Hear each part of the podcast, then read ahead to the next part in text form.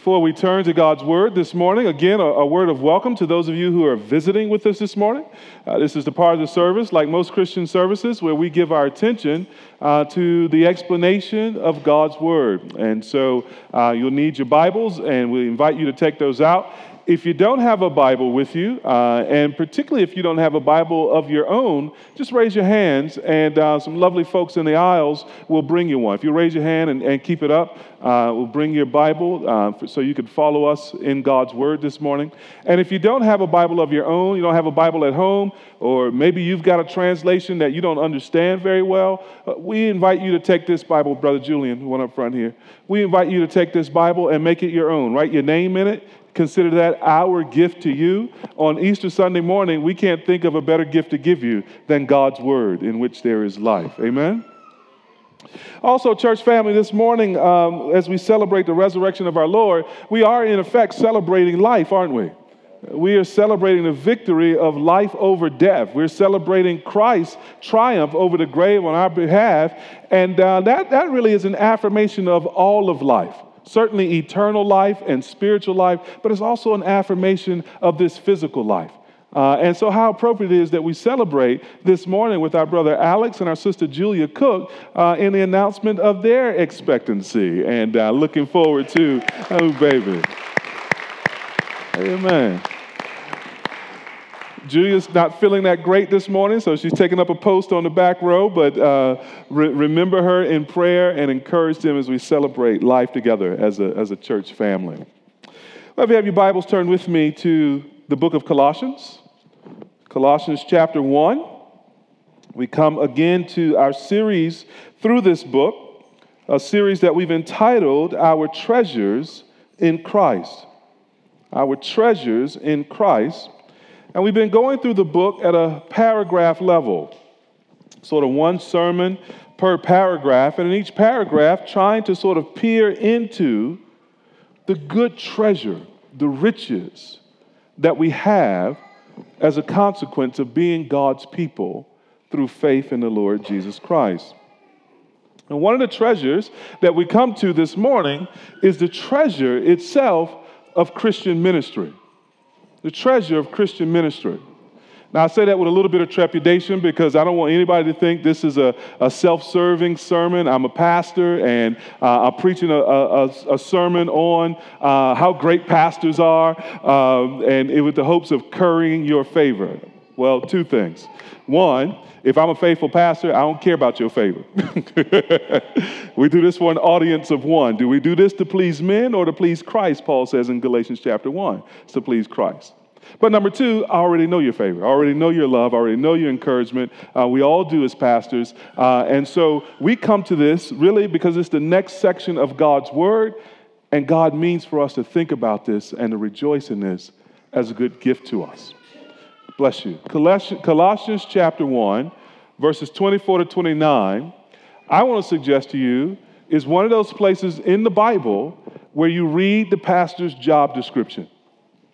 If you ever want to know what a pastor is to do, here's a good place to go to see the bullet points of his job description and to see what his employer, Christ, expects of him. And it's my great joy to teach you my job, right? So you will know how to accurately judge me. Uh, you will know what to be looking for. And when the Lord calls us away from this place uh, to heaven and leaves ARC here, and you have to call new elders or call new pastors, you will know what you're searching for. And one of the great confusions in Christ's church occurs at this moment. When a shepherd is carried on to glory or carried on to some other station, and the people then have to select another pastor, and for years they've enjoyed the benefit of that ministry, but they have not actually thought about what was actually happening and what they should look for. So, we wish to consider the pastor's job description in Colossians 1, verses 24 to 29. Before I read it, anybody want to recite it? Any takers this morning? Ah, uh, y'all took Easter off, huh? All right, we'll keep moving. Colossians 1, verses 24 to 29. Now I rejoice in my sufferings for your sake. And in my flesh, I am filling up what is lacking in Christ's afflictions for the sake of his body, that is, the church, of which I became a minister according to the stewardship from God that was given to me for you, to make the word of God fully known, the mystery hidden for ages and generations, but now revealed to his saints. To them, God chose to make known how great among the Gentiles are the riches of the glory of this mystery, which is Christ in you, the hope of glory. Him we proclaim, warning everyone and teaching everyone with all wisdom, that we may present everyone mature in Christ. For this I toil, struggling with all his energy that He powerfully works within me. If you're taking notes this morning, I want to suggest that the pastor has four job, four, four items on his job description. Number one, to joyfully suffer for the church. To joyfully suffer for the church. That's verse 24. Number two, to faithfully serve the word to the church. To faithfully serve the word to the church. That's verses 25 and 26. Number three, to widely show, to widely show the glory of Christ to the nations. To show the glory of Christ to the nations. That's verse 27. Then verses 28 and 29. Number four, to shepherd everyone to maturity in Christ to shepherd everyone to maturity in Christ. And as we consider this this morning, I pray the Lord would help us to understand and to rejoice in the good things of His Word. So, Paul writes in verse 24 Now I rejoice in my sufferings for your sake. And in my flesh, I am filling up what is lacking in Christ's afflictions for the sake of his body, that is, the church. And that's a striking sentence, isn't it? I mean, who rejoices when they suffer? Uh, notice the word is plural. I rejoice in my sufferings. Paul has in mind here all kinds of suffering physical, social, emotional. If you've read his letters, you know he can write to the churches and say, as he does to the Corinthians, listen, I've been whipped several times, 39 lashes. I've been shipwrecked. I've been hungry. I've been uh, in darkness. I've been in prison. Paul was a man who suffered greatly in the work of the ministry, all kinds of sufferings. And notice here the second thing that really is stunning he says, In my flesh, that is in his body, in his physical body, I am filling up what is lacking in Christ's afflictions. Now, Paul does not mean that somehow what Jesus did on the cross and in the resurrection is insufficient. No, no, no, no. The death and burial and resurrection of the Lord Jesus Christ as an atonement for our sins is all the world needs in order to escape the judgment of God coming against the world and in order to live in the presence of God for eternity. He doesn't mean that the cross is insufficient. But he does mean that there's a, a sense in which the extension of Christ's sufferings continues in the church. He writes over in 2 Corinthians chapter 1 that just as the sufferings of Christ overflow in our lives, so also does the comfort or the grace of Christ overflow in our lives. You see, Paul understands the Christian ministry to be an extension of Christ's life in the world because of our union with Christ by faith. We suffer as Christ suffers. In that sense, the afflictions of Christ the hardships of Christ, the burdens and the sorrows of Christ come into the pastor's life, come into the Christian's life. So when you think of the Christian ministry, think not about stages and lights and platforms and audiences listening to you. When you think of the Christian ministry, Think of Gethsemane with its agony. Think of Pilate's court with its beatings and its mockings. Think of Calvary's cross with its cry of forsakenness. It's the afflictions of Christ that pour over into the life of his servants. Listen, beloved, I know too many men eager for ministry, but allergic to suffering. Some form of suffering and affliction and hardship is inescapable in the Christian ministry because it's the suffering of Christ overflowing into us. And so every Christian, including the minister, especially the minister, is who is spiritually united with Christ, we are to expect then things like persecution. Didn't the Lord tell us that? Would they expect that if they mistreated him, they would mistreat us? Are we to expect hardship? We are united to the Lord in his suffering. And that's why it shouldn't be strange, one of the apostles, right? When we find ourselves in various kinds of trials. The world does not love Christ, and the world does not love his people. But it's not, again, just the physical suffering that Paul lays hold to. Even when he says, In my flesh, I'm filling up what is lacking. I think Paul means for us to understand that this suffering is profound. The most profound aspects of the suffering are relational and social. This is why Paul writes over in Galatians, Galatians chapter 4, verse 16. He had founded that church, he had preached the gospel to that church, he'd given birth to that church, and that church had kind of turned on him. And in Galatians 4, 16, he says, Have I become your enemy because I tell you the truth?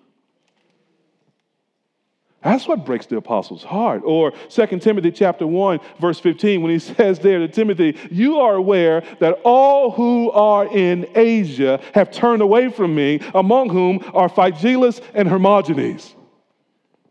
Can you imagine the whole continent of Asia? You know how many people in Asia? They've all turned away from me. The churches have turned away from me. He writes in 2 Corinthians 6 11 to 13, after talking about his sufferings in that chapter, he says, We have spoken freely to you, Corinthians. Listen to this. Our heart is wide open. You are not restricted by us, but you are restricted in your own affections. In return, I, I speak as to children. Widen your hearts also. Open your hearts to me. My heart is open to you. That's the most poignant kind of suffering in the pastor's life. To have people you love and have given your life to close off their heart in return. It's not just Paul you consider the statistics on pastors, a number of surveys from Focus on the Family and others sort of inquiring about the well being of pastors. Let me just run off some of these statistics for you. 90% of pastors work more than 46 hours a week. And you read that and you go, well, big whoop, you know. Lots of people work a lot. But then notice the rest of the statistics 80% believe pastoral ministry affect their families negatively. 8 out of 10. 33% believe ministry is a hazard to their family. 75% report a significant stress related crisis at least once in their ministry. 50% felt themselves unable to meet the demands of the job. 90% felt inadequately trained to cope with ministry demands. 70% say they have a lower self esteem now compared to when they started in ministry. And 40% report serious conflict with the parishioner at least once a month. And 70% say they do not have someone they consider a close friend in the church. 45% of their wives say the same thing. 12% of ministers report they were depressed often or always in their ministry. Over 2,000 pastors leave the ministry each month. One wonders how the church remains open. The Southern Baptist Convention paid out one year $64 million in stress related claims, second only in to maternity benefits. Statistically, most pastors feel overworked, underappreciated, stressed, lonely, in conflict with somebody, and inadequate for the ministry. And, beloved, often the source of the suffering are the people they shepherd. That's what the statistics are telling us. That's what Paul's example teaches us. But Paul says he rejoices in his sufferings and his afflictions. And you have to ask yourself is Paul crazy? is, is, he, is he just some weird dude who gets pleasure out of pain? Right? Is, how can he rejoice in the suffering? And the answer is there in verse 24 as well. Notice, Paul does not let his mind stop with the suffering. He knows his suffering has a purpose. The purpose is the blessing and the building up of the church. So he says, It is for your sake. He says to the Colossians, He is filling up Christ's afflictions in his body for the sake of his body, that is the church. In other words, Paul thinks about his suffering the way Jesus thought about his suffering. In Hebrews chapter 12, verse 2, it says, For the joy that was set before him, he endured the cross, despising the shame, and is seated at the right hand of the throne of God. Jesus looked square into the cross, he looked square into its suffering. He saw the wrath of God was going to be poured out upon him. He knew that he would be afflicted by God, he would be stricken by God, and he would suffer for all the sins of the world. And he looked past it and he saw you, beloved, who believes. And he said, For the joy of bringing to myself a people who will be my very own and having them for all eternity, for the joy of cleansing them of their sin, for the joy of robing them in righteousness, for the joy of offering up a people to my Father who will, who will sing his praises for all of eternity. For that joy, I endure this shame. And the cross, as horrible as it was, was eclipsed by the beauty of that glory, of that joy on the other side. Beloved, a pastor, all of you who are aspiring to be pastors, all of you who are pastors, all of you who have a pastor, the pain of pastoral ministry is only endurable if the pastor can see the joy of the church, of Christ in the church, and his work in the church. And so, how do we take verse 24 and how do we apply it to our lives? Well, maybe, maybe you're a Christian here. Maybe you're a member of this church or a member of another church, and you're thinking about your pastor right now. And the thing about those statistics, those are things that most pastors do because they have no friends in the church alone. They, they look put together on Sunday. They wear their suit and they parse their Greek verbs and they, they teach a, a sermon that encourages, and then they go home and weep when nobody sees them but their wives. And then their wives are, over time, discouraged and weakened, right? So, what do you do? How do you help your pastor? Let me give you two things for sheep. Number one, pray for the strength of your pastors. Pray for the strength of your pastors. We are not men who can stand without prayer. We are not men who are strong enough to shoulder the church without your prayers. And this is what Paul says in 2 Corinthians chapter 1. He says, Listen, I was suffering so much that we felt like we had the sentence of death written in our hearts. And then he says this, he says a remarkable thing. He says, This happened so that we might not rely upon ourselves, but upon God who raises the dead. And he understood that God was freeing him from self reliance. God was freeing him from self sufficiency. God was freeing him from relying on his own power so that he might forget himself and forsake himself and rely only on God. Pray that for your pastor. His reliance would be upon the power of God. Number two, commit, so far as you are able, commit to never hurting a pastor. The thing about sheep is that they bite.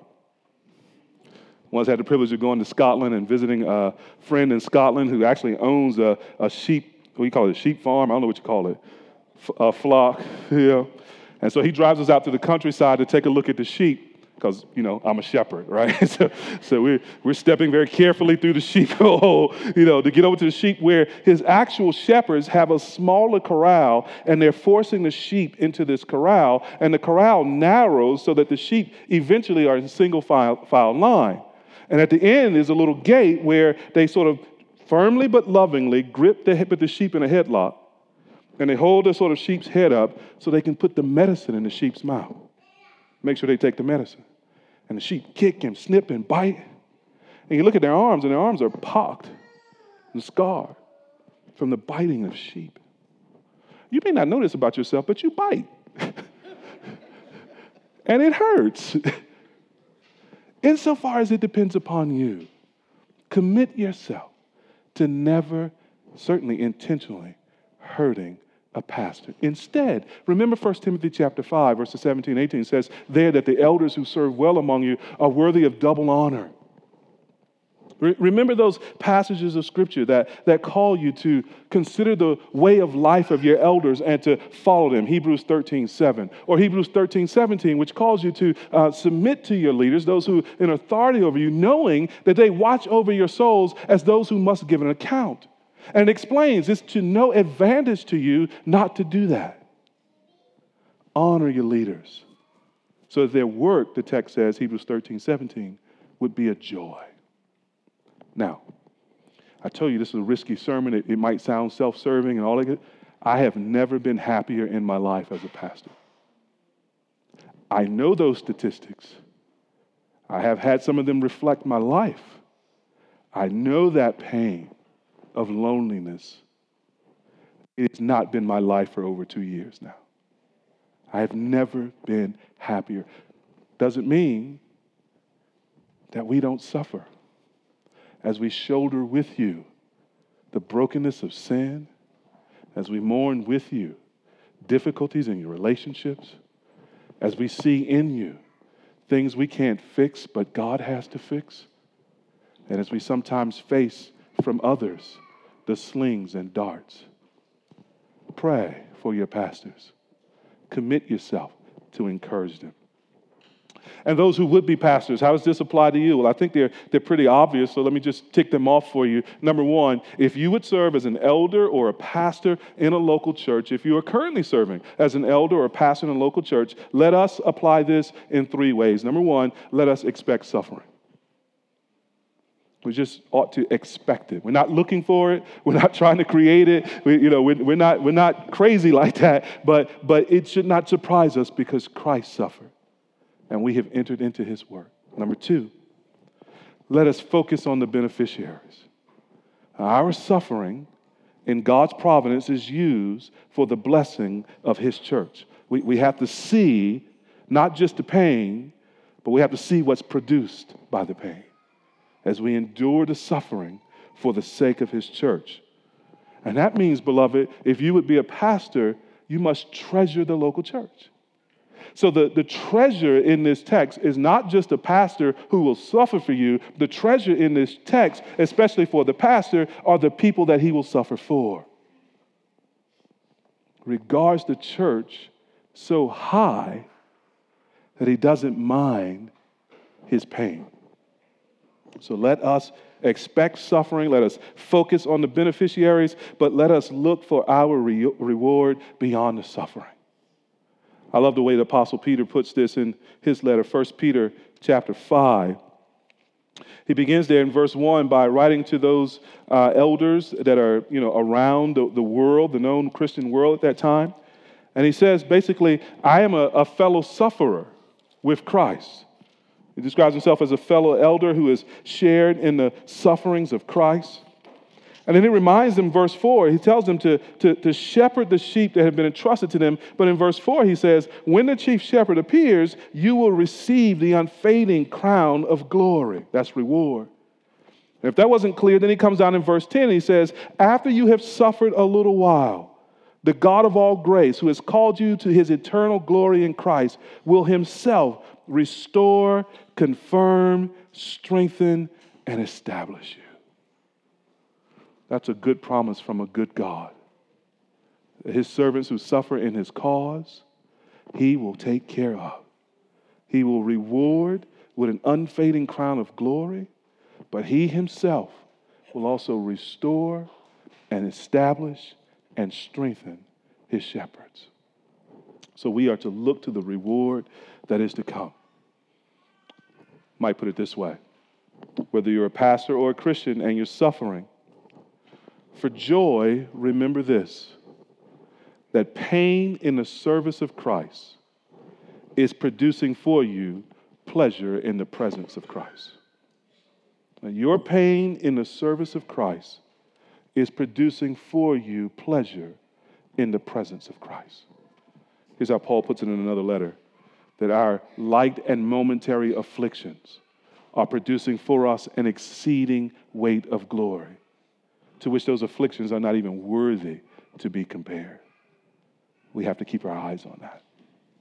Such a pastor and such a church is a treasure. Number two, not only is he to suffer joyfully, but the pastor is also to serve faithfully. He is to faithfully serve the word to the church. We see that in verses 25 and 26. Paul, there having mentioned the body of Christ and explained that that's the church, he then sort of turns and thinks about his own calling. He says, Of which I became a minister according to the stewardship from God that was given to me for you, to make the word of God fully known the mystery hidden for ages and generations, but now revealed to his saints.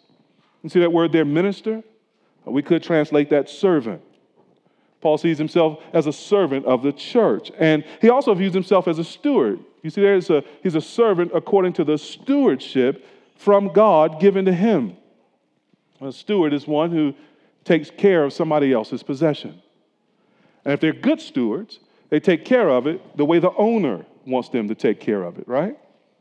And so he says, I'm a steward according to what God has given to me.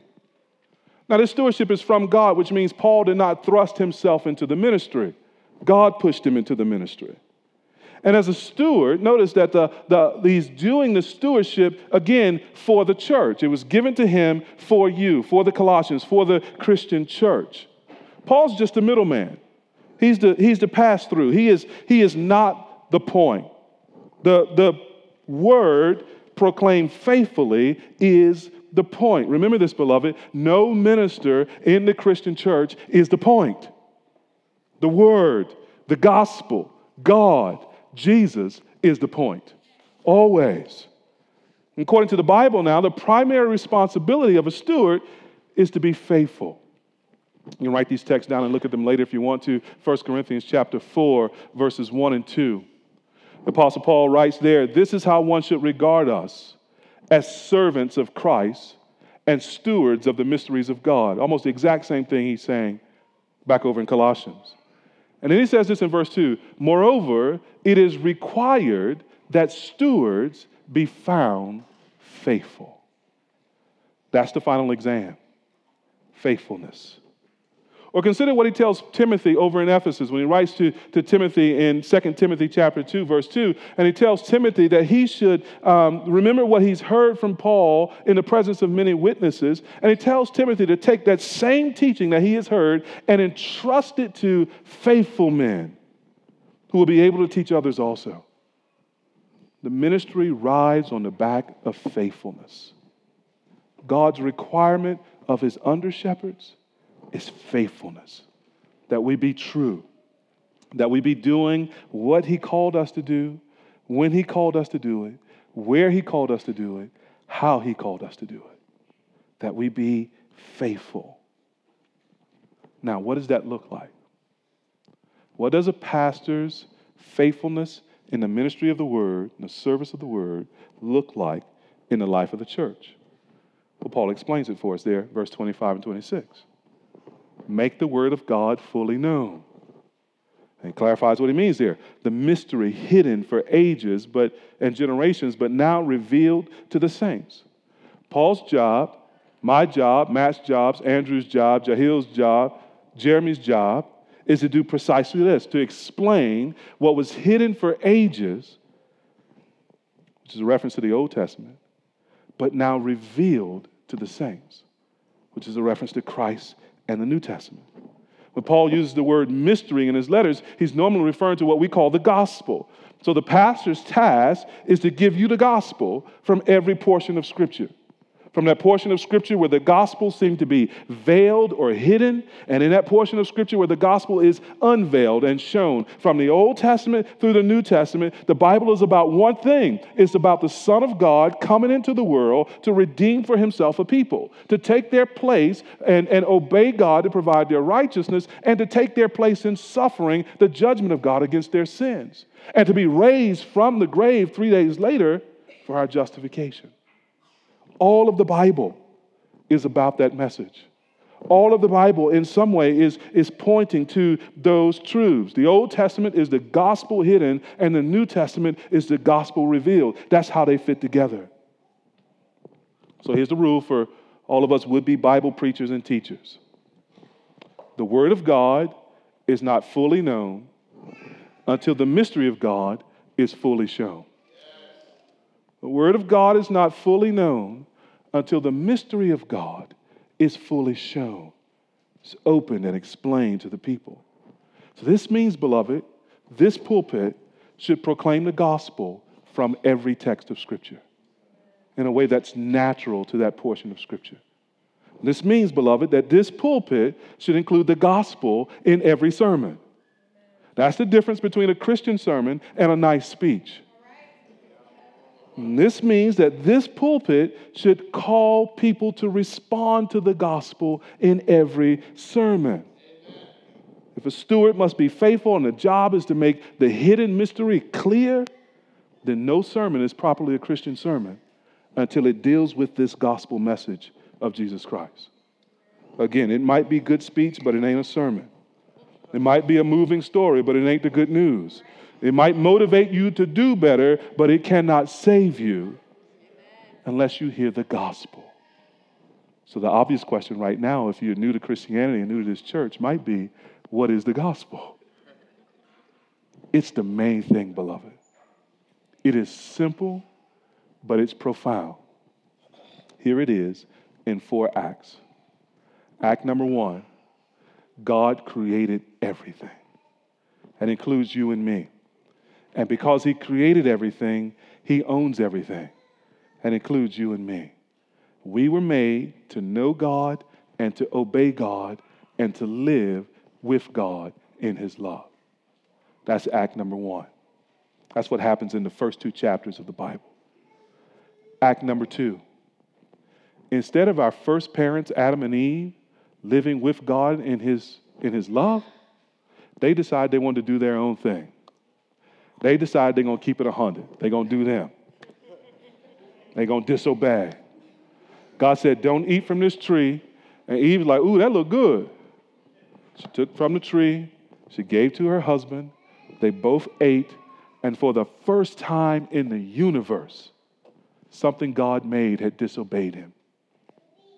And with that act, entered into the entire world the reality of sin.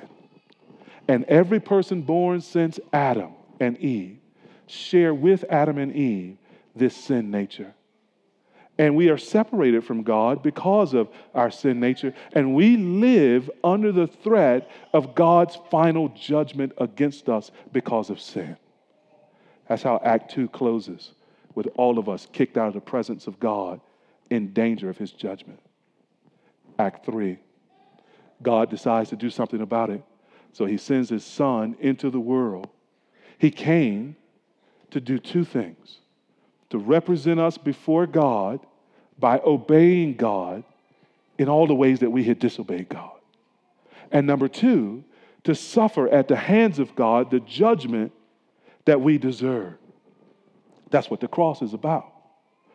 Jesus Christ came into the world in our likeness, in, ours, in our flesh, but he was without sin.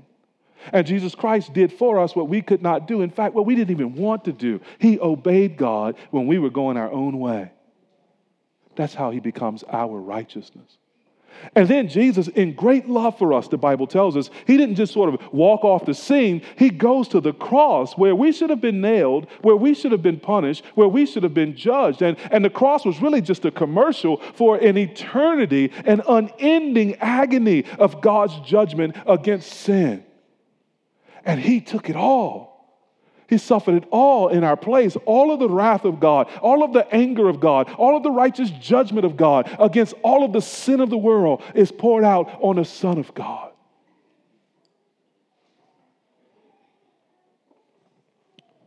He's buried. And three days later, as we are celebrating this morning, he was raised from the grave. And that act where God raised him from the grave was God saying to the world, I accept his sacrifice. I am pleased with my son.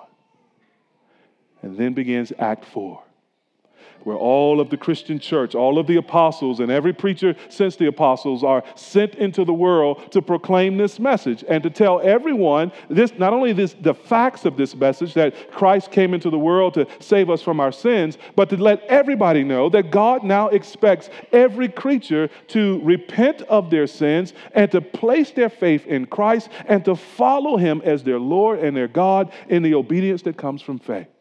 In other words, he tells us now, you've been going your own way, turn around. That's repentance. You've been going the wrong way, come back to me. And he's saying to everyone, not only do you turn around to me, but as you turn around to me, put your trust in my son. Believe that he is my son. Believe that he died for your sins. Believe that he provided your righteousness. Believe that in him you're going to have eternal life. And here's the promise everyone who trusts in Christ shall be saved, rescued from the judgment of hell and kept by God for his love. That's the gospel. That's the good news. God made you, you rebelled, God sent his son to save you. Now you must trust in him as your Lord and your Savior. And you will be saved. Now, maybe you've heard that for the first time. You only have to hear it once to believe it. Put your faith in Christ. Or maybe it's the 50th time you heard it and you've got questions. Ask your questions today. Don't leave today without getting help for your questions. There are answers. And whether for the first time or the 50th time, put your faith in the Lord Jesus Christ and you will be saved. This is the mystery that God has now revealed and calls you to believe. Now, Paul says here, his job is to make the gospel fully known. That is to explain this mystery. But I think he means more in that phrase fully known than just his pulpit ministry. Remember, we're talking about the pastor's job description. His ministry of the word is not less than the pulpit, but it must be more than the pulpit. And so we're asking the question what does faithfulness look like in this? I want to point us to two other passages of Scripture Acts chapter 20, beginning in verse 24. Let me give you the context. The Apostle Paul is on his way to Rome. He's passing through Ephesus again, a city where he once ministered, where he founded a church. And he calls for the elders, the other pastors in Ephesus, to come meet him as he's on his way to his journey. And it's a tear filled scene. The elders there know that Paul is not coming back, that he's likely going to a Roman prison, and he's likely to die in prison. And he does, as far as we know, under house arrest. And so they're weeping with Paul, and Paul is telling them sort of his last words. And in the middle of giving them his last charge, his last exhortation, he talks about his ministry among them. And it's a picture of faithfully proclaiming the word of God fully, making it fully known. Verse 24 of Acts chapter 20. He says, I do not count my life of any value, nor as precious to myself if only I may finish my course and the ministry that I received from the Lord Jesus to testify to the gospel of the grace of God. That's an amazing statement. He says, I don't care about my life as long as I can preach the gospel. I don't mind going to Rome where I'm going to be in prison and likely killed as long as I can testify to Jesus. That's Paul's attitude. Verse 25, and now behold, I know that none of you among whom I have gone about proclaiming the kingdom will see my face again. Therefore, I testify to you this day that I am innocent of the blood of all. Why? For I did not shrink from declaring to you the whole counsel of God. I made the word of God fully known to you, and therefore I am not guilty for your life. Notice what he says, jumping down to verse 31. Therefore, be alert, remembering that for three years I did not cease night or day to admonish every one of you with tears. That's a picture of faithfully proclaiming the word of God and making it fully known.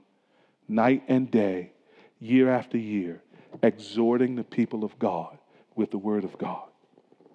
Or consider 1 Thessalonians chapter 2, this beautiful passage. Paul writes there to the Thessalonians, and he says in verse 4 of chapter 2 just as we have been approved by God to be entrusted with the gospel, there it is again, we are stewards of the gospel, so we speak not to please men, but to please God who tests our hearts. Verse 7. Notice his ministry. We were gentle among you, like a nursing mother taking care of her own children. So, being affectionately desirous of you, we were ready to share with you not only the gospel of God, but also our own selves because you had become very dear to us. Paul says, Look, I'm like, I'm like your mama. I'll share with you not only what I know, but I'll give my life to you.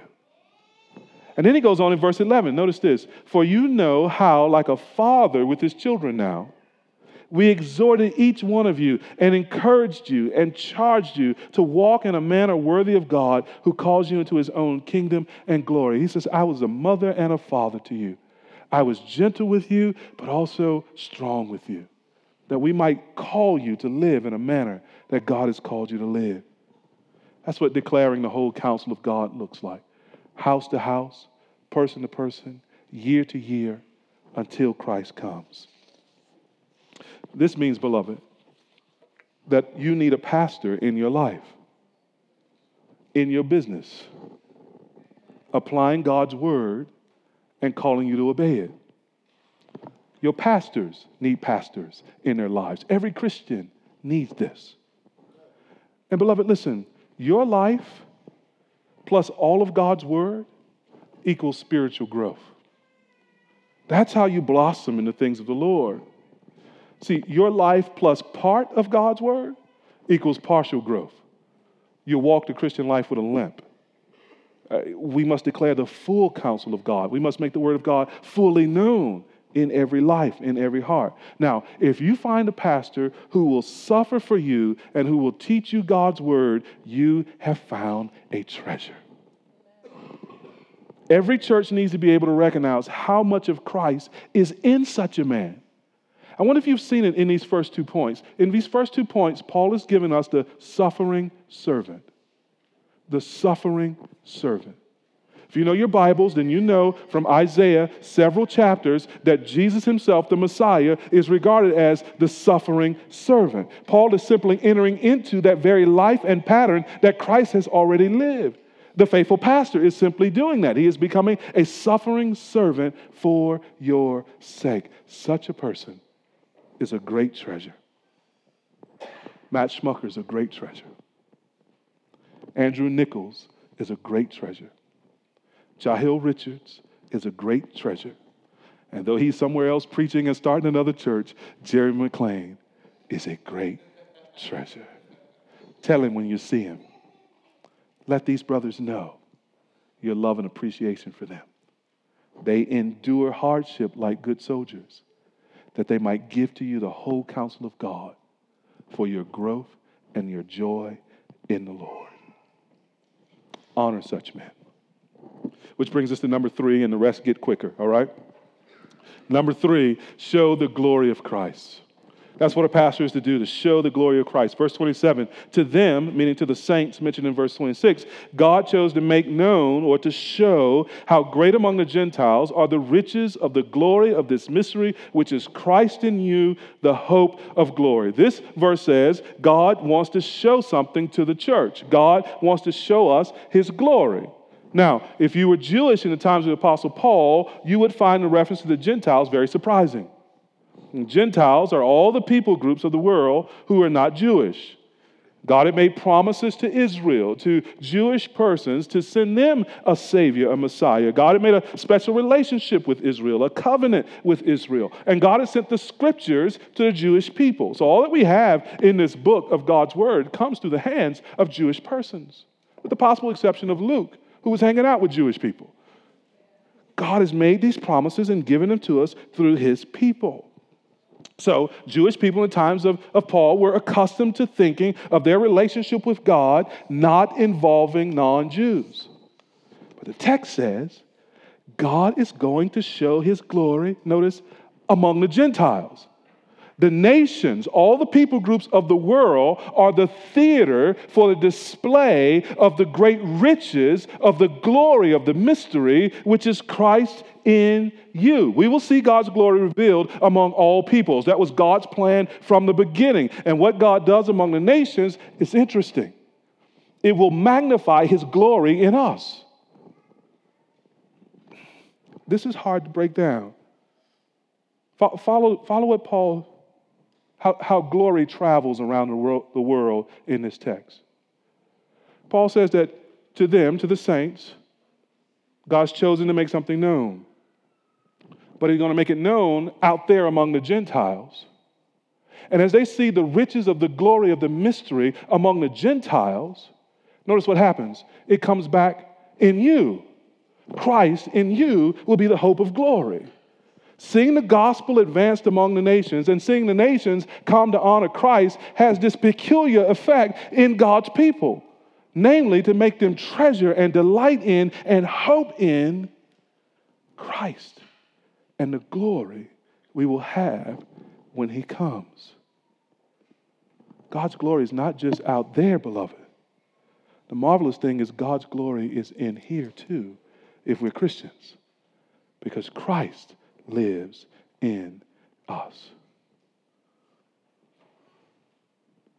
And that hope of glory is not the glory of this time or even the glory of this world. It's that final perfect glory which is to come. So, Christ in you, the hope of glory, is Jesus living in you, giving you confidence that you will see that final glory and share in it. John puts it this way in his letter, 1 John 3 2 and 3, verses I absolutely love. He says something like this He says, Beloved, we don't know what we will be, but we know that when we see him, seeing him, we shall be like him on that day when Christ comes again, and this is our blessed hope, Paul says in, in 1 Timothy, the glorious appearing of our Lord and Savior Jesus Christ. On that day when Christ, who is resurrected and reigning at the right hand of the Father and living on us, on that day when he becomes visible to us, not by faith, but by sight, we shall see him, and the very mechanical act of seeing him in his glory will transform us into the glory that he has. And that's what we live for. That's what we wait for. That's what we hope for. And the pastor's job is to get you to see that and to look for that and to long for that. For that day when Jesus comes and we see him in his splendor and see him in his might, when we see him radiant in beauty. And the very beauty itself floods our souls and transforms us and the outer clay of this mortal body cracks and explodes, and the very glory that's in us bursts out to mingle and meet with that glory that is in Him. That's what we live for. That's what we wait for. That, beloved, is our blessed hope. Christ coming to gather his people. And of all the teaching and all the preaching and all the suffering that any pastor finds himself involved in, it is meant in the end to help us see the glory of Christ among the nations, in us, and coming fully for us.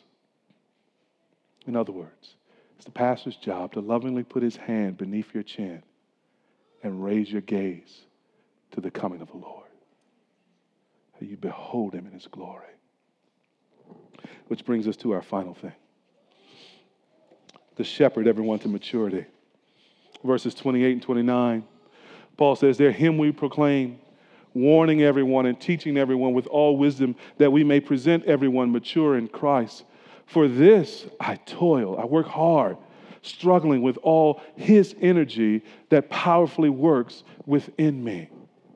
This is a wonderful statement of the Christian ministry here. By putting him first in the sentence in verse 28, Paul is, is giving Jesus the emphasis in this sentence. You, you guys know how this works, right?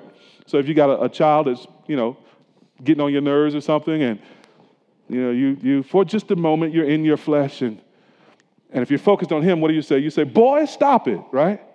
The emphasis is on boy, you're addressing the person. But if you switch the situation and you're more concerned about, say, the danger or the thing that they're doing, you don't begin boy, you say, stop it, boy. Right? The thing you're emphasizing, you put first in the sentence. The Greek language works the same way. And so Paul says, Him we proclaim, Jesus we proclaim. He is the message of our preaching. And in fact, it's because He's the message of our preaching that we go on to warn everyone and teach everyone with all wisdom. In other words, he's taking the word of God and he's taking the message of Christ, and he wants every Christian pair of eyes and every Christian pair of ears to hear both the warning and the teaching. To hear the stop it, boy, and the boy, come do this. The girl, come do this. To, to hear the and to heed the, the warning signs. And all Christians need this. Again, just this past week as elders, we we were trying to heed together a warning about our shepherding of you. We're not free from needing this, and we know your lives need it as well. And every Christian needs teaching, formative instruction, needs to come to understand the, the way of Christ. When you're converted, you don't know how to live as a Christian. None of us do. And most of us have lived our Christian lives without sort of organized discipleship. And so we've put it together the best way we can, haven't we? Paul here means the intentional instruction of God's people so that, notice the purpose, we might all grow up into maturity in Christ. Or you may have the King James Version that talks about perfection in Christ. Paul is not talking about perfectionism here, he's talking about completeness. That together we might be complete in Christ, mature in Christ. It's the same image he has over in Ephesians chapter 4 that as one body we supply to each other until we all grow up into the fullness of the stature of Christ as one man, full and complete. Now, notice this warning and this teaching has to be done with all wisdom. Do you see that there? Beloved, that's hard. I don't know if you know that, but that's, that's hard. Pastors don't always get it right, any more than parents with their children always get it right we want to, but we miss the mark sometimes. I know I have. Warning and teaching can be undermined if we deliver it foolishly. Christians can miss the point because of how a thing was said, or when it was said, or even where it was said. It takes a great deal of divine wisdom to proclaim a due word in due season. That's why we find the wisdom literature speaking to this. Proverbs 15, verse 23 To make an apt answer is a joy to a man, and a word in due season, good season, how good it is. But that's hard. And the reason the struggle is worth it is look, look at the goal again to present everyone mature in Christ. You might recognize that from our five M's as a church. One of our M's is maturity, in Christ. Maturity in Christ according to the unique design that God has purposed for men and women. This goal to get everyone to heaven ready for Christ is why we exist as a church. And this is what we work for. Notice in verse 29, Paul says, For this I toil, struggling with all his energy, that he powerfully works within me. This work is so difficult that it can only be done in God's strength. Notice, it's God's energy powerfully working in Paul. It's not Paul's strength, it's not Paul's wisdom. The work of God must be done in the strength of God. Let me put it this way, beloved. You don't want a pastor digging around in your life trying to get you to heaven in his own wisdom and strength. See, your need plus my flesh equals our hurt. Your problems plus my wisdom equals your frustration. Your need and your problems, though, plus God's wisdom and God's strength equals your maturity in Christ, your readiness for when He comes. So think back to those statistics for a moment on pastors 70% without friends, X percent facing depression, another Y percent low self esteem, and so on. I wonder, I wonder how many of those men, discouraged, embattled, depressed, and ready to quit, have reached that point because they're doing the work in their own strength and wisdom. It cannot be done that way. The pastor needs to know that, and the church needs to know that. How do you know that? When you see it. Well, you'll find a man committed to prayer. You'll find a man committed to the scripture. You'll find a man who seems to be enduring and bearing up under pressure as if it were nothing. Not because he's strong, but because Christ in him is strong. So let's conclude. If you're a member of ARC, this is not simply the church you belong to. Think of this as the community in which you get ready to meet Christ. When you come on a Sunday morning or attend your small group or come to Bible study on a Thursday, you're not simply going to hear or study God's Word. You're going to see glory and be reminded that Christ is in you, the hope of glory. When suffering comes to you or comes to your leaders, you're not merely witnessing an unfortunate circumstance. You're seeing the life of Christ overflow in your life and ours. And you will see, by the grace of Christ, the church built up.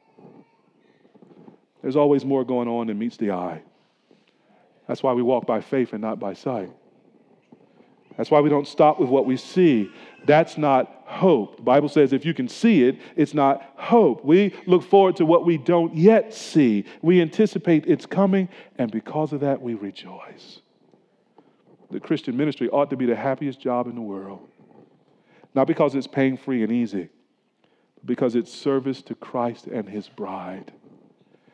And it's worth it. If a man desires to be an overseer, a pastor, the Bible says he desires a noble task. 1 Timothy 3 1. May this noble calling always in this church be done by noble men in the most noble way for the glory of Christ and the blessing of his people. Let's pray together.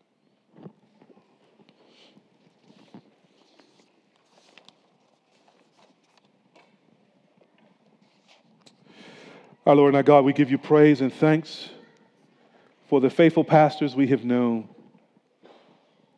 I think even now of pastors that most in this room would never have heard of or never have seen, who have left their fingerprints, your fingerprints, on my life. I think of hearing the, the gospel preached by John Cherry from Exodus 32. My wife and I being saved that, that Sunday morning. And I think of the faithfulness of Reverend E.R. McNair, now gone home to glory, visiting the sick and the shut in, praying with the saints, preaching the word, guarding the pulpit, all in that small town, my wife's hometown. I think of Reverend F.D. Betts, man who preached God's word as best he could, who loved God's people as best he could for 55 years in the same church. It won't be known on preaching circuits, there won't be books written about him, but his name is written in glory, and he has received his reward. Faithful men. And we praise you for the many, many, many faithful men shepherding your church around the world, even this day. Strengthen them, reward them, keep their eyes fixed on the blessing of the church and the hope of glory in Jesus Christ. And Lord, I praise you for this congregation of saints whom you have called together, who have covenanted together to love you and to make sure that your gospel is preached and to care for each other. And I praise you for the ways in which this body of believers are a constant encouragement to us as pastors, who, even in the midst of difficulty and conflict, have often modeled charity and humility and graciousness have, have shared with us the hard things of their lives and have seen with us your grace break up the hard places and place there fresh, fertile soil. We give you praise for these, your people, who encourage us. And we pray, O oh Lord, that you would keep us, pastor and people, working together for joy in the Lord Jesus Christ. Make him known. Bring others to yourself. Build your church. Show the riches of the glory of this mystery among all the nations, we pray. In Jesus' name, amen.